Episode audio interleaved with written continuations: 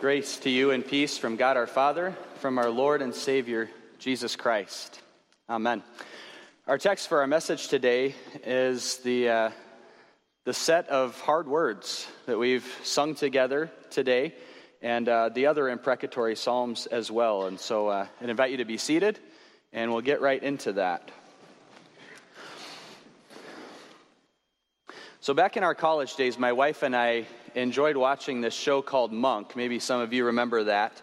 Um, Adrian Monk was a detective who had severe obsessive compulsive disorder, and his OCD helped him to, to see clues that other people would miss while on the case. And so, oftentimes in the show, people would, would point out his unique abilities, and he would often respond by saying, It's a blessing and a curse.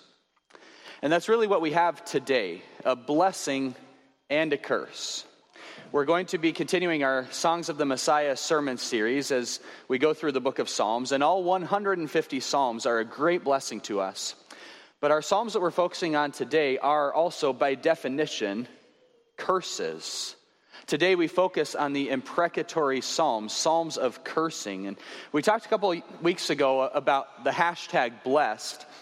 I don't think hashtag cursed is quite as popular.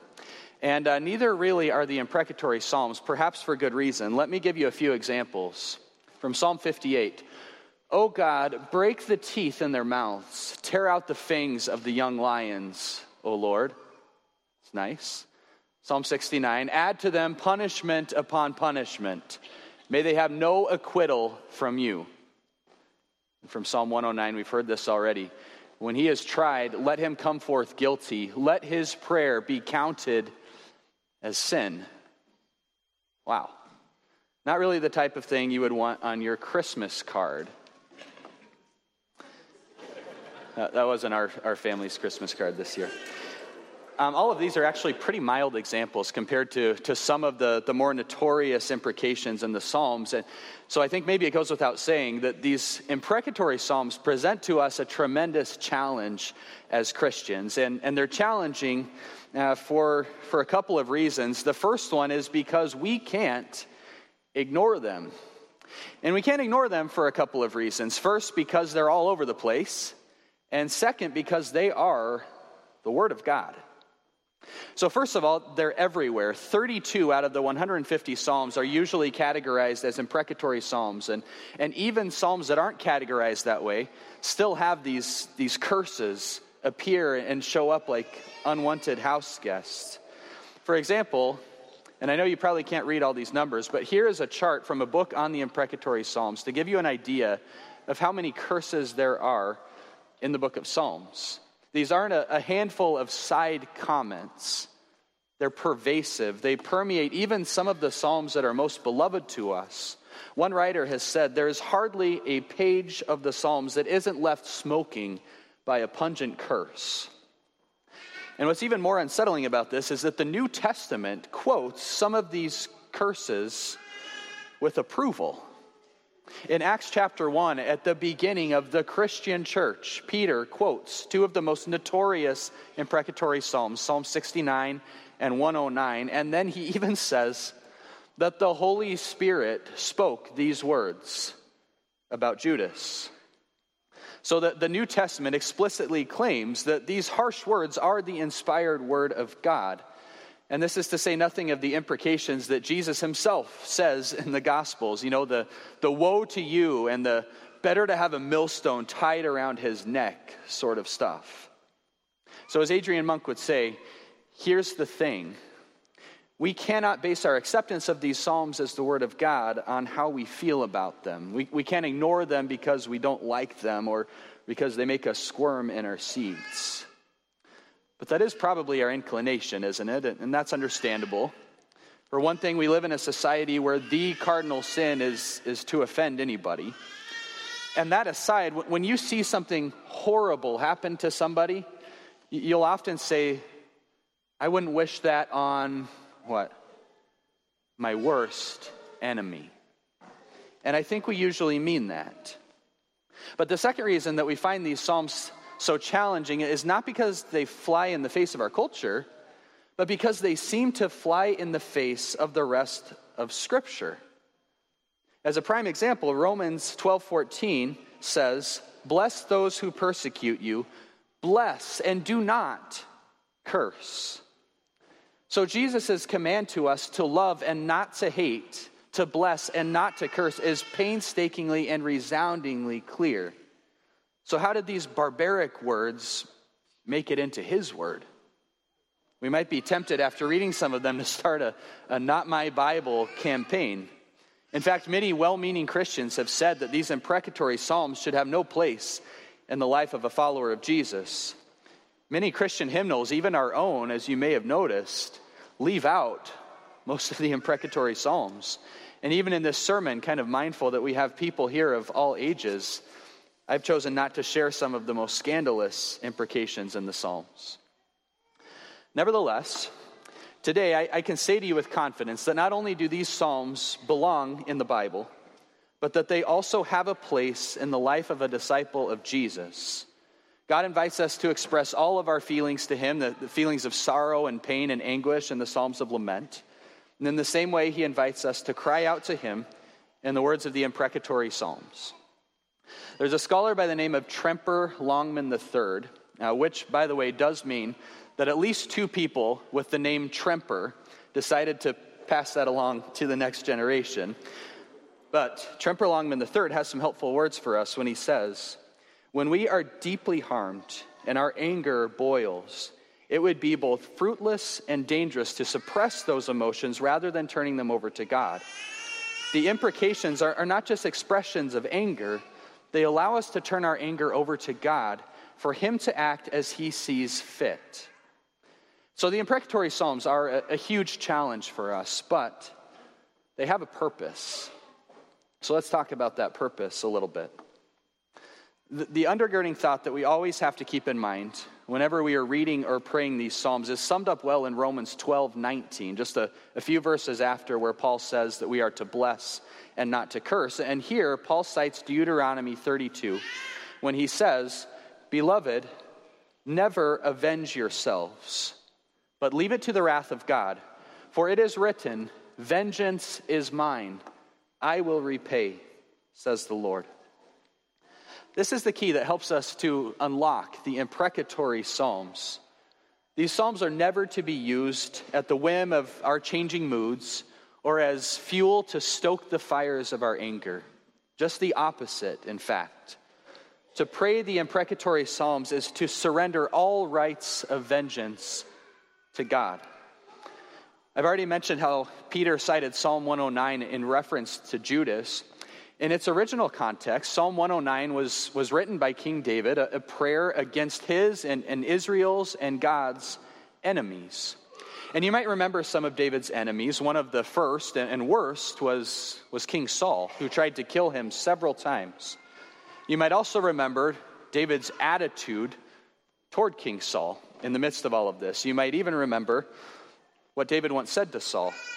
He said, May the Lord judge between you and me, and may the Lord avenge the wrongs you have done to me, but my hand will not touch you. It might scratch our itch for revenge to pray these psalms in someone's general direction, but that's not what they're for. We don't pray these psalms against our personal enemies, but against the enemies of Christ and his church, asking God to deal on our behalf. In our gospel lesson today, uh, James and John asked something inappropriate of Jesus to, to sit at his right and his left in his glory. Well, that wasn't the only time that, that they asked something inappropriate of Jesus. There's an account in the Gospel of Luke where a, a village of Samaritans rejects Jesus. And so James and John say, Lord, can we call down fire from heaven to consume them? And Jesus turned and rebuked them. They had a sinful misunderstanding of God's will, and we have to guard against the same misunderstanding when it comes to the imprecatory Psalms. We are not to call down fire from heaven, we are to call down God. So, vengeance is for the Lord. But what is for us? Well, it is for us to cry out to the Lord with prayers for deliverance and cries for justice. Psalm 69 begins by praying, Save me, O God, for the waters have come up to my neck. And then in, in, this and his other prayers for deliverance, David asks God to frustrate the ways of the wicked for the sake of the righteous. As we heard earlier in Psalm 56, O God, break the teeth in their mouths so that they can't rip apart the innocent with them anymore. Tear out the fangs of the young lions, O Lord, so, so they can't devour your people anymore. Then in the next verse, when he aims his arrows, let them be blunted. As we've heard the last couple of weeks in Psalms 1 and 2, the, uh, the favor of God toward the righteous entails God's vengeance on the wicked.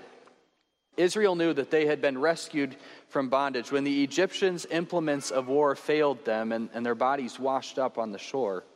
Deliverance for God's people means the destruction of God's enemies. The destruction of God's enemies means the deliverance of God's people. So we pray for that deliverance. And as we do that, we also cry out for justice. There's a war going on right now, and, and prayer is, is an act of combat. This war is far greater and more serious than any that David or the armies of Israel ever fought. Our imprecatory prayers are motivated by the, the casualties of this war and our empathy for them, for those who are being hurt, those who are being deceived or, or abused, especially spiritually. When we see the innocent being oppressed, when we see the lives of, of little ones and their faith being damaged, we must cry out to God to stop it.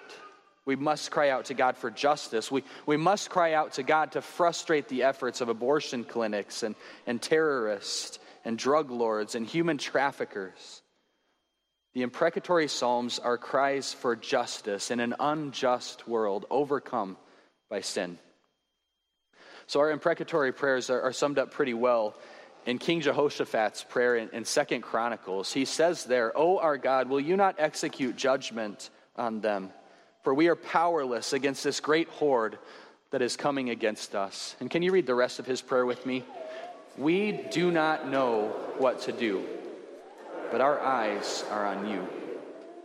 Martin Luther said, We pray for our enemies that they can be converted, if they can be, or if they refuse, that God oppose them, stop them, and end the game to their harm and misfortune. In other words, our imprecatory psalms are our prayers for God's rightful judgment. Imprecatory prayers are, are only prayed against those who have repeatedly refused love's advances, who have, in the words of Psalm 2, set themselves against Yahweh and his anointed.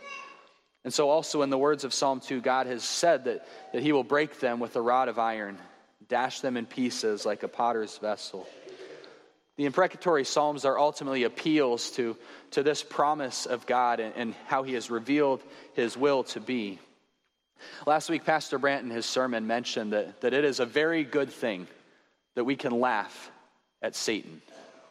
And we can, because Satan is, is now just a, a doomed and dying foe, and all of his attacks are just angry lashings, knowing that he's been defeated. Well, the imprecatory Psalms are somewhat ironically, a, a loving warning to people who have sided with Satan against God. They're, they're a warning to repent.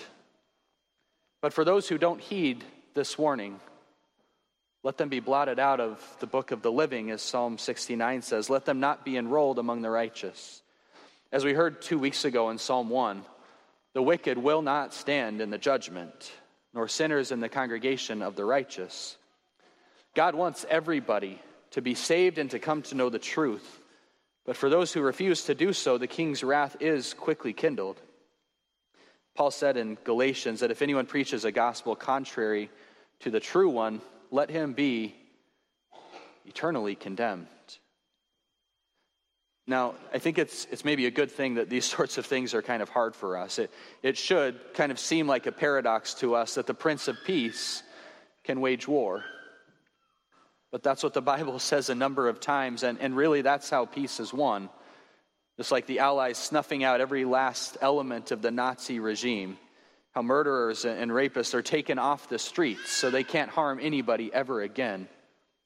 In fact, the very first instance of the gospel in all of the scriptures is actually a curse. It's known as the Proto Evangelion, the, the first gospel, where God tells the serpent that the woman's offspring is coming to crush his head. Last week, Pastor Brandt pointed out the inscription on our, our Lenten altar cross that, that proclaimed Jesus as the, the king of the Jews. Well, today I want to show you a little bit more of that cross. You can maybe see it from where you're sitting. There's a picture close up there on the screen.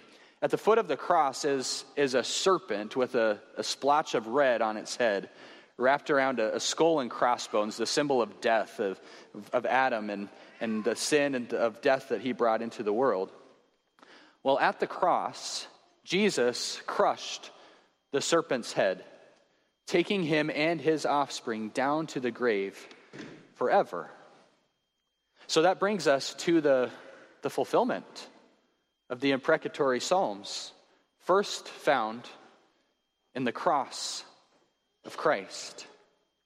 In this Lenten season, especially, it makes good sense to apply these brutal Psalms to the brutality of the cross that we encounter on Good Friday. It was on that cross that the blood of the wicked was spilled. Because there, Jesus took upon himself the sins of the most wicked people you have ever known, the most wicked people the world has ever known. It was there that he bled for the sins of murderers and rapists and terrorists and pedophiles and, and you and me. As he was hung on a tree, Jesus took upon himself the curse of sin for us. He was the one who ended up having every last curse of the imprecatory Psalms leveled against him.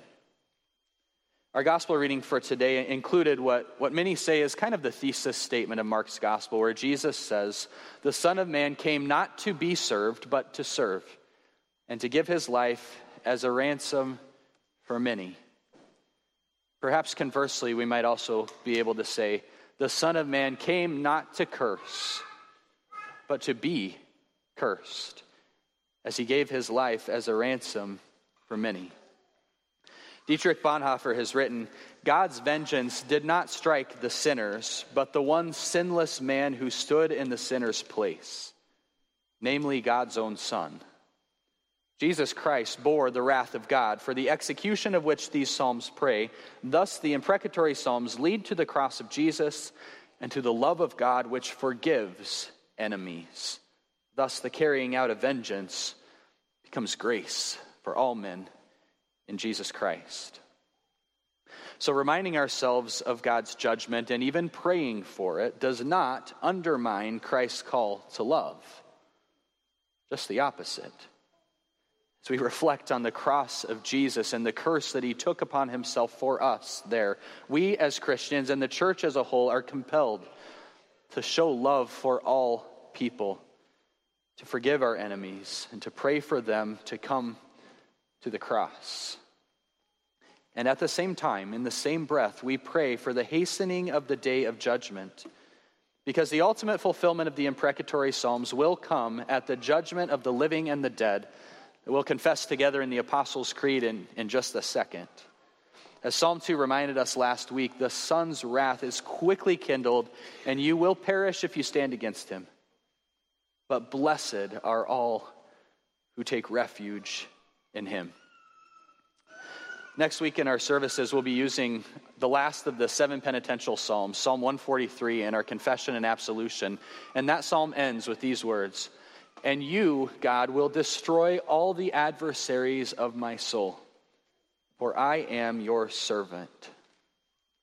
Jesus is the source of eternal salvation for all who believe in him, and he is coming soon to put an end, once and for all, to everything that is wrong and unjust and evil. Until then, we trust and we pray, handing over our anger and our everything to him. In Jesus' name. Amen.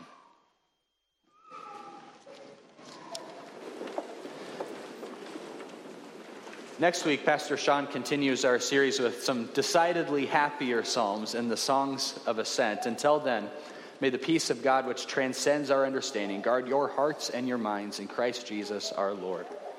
Amen.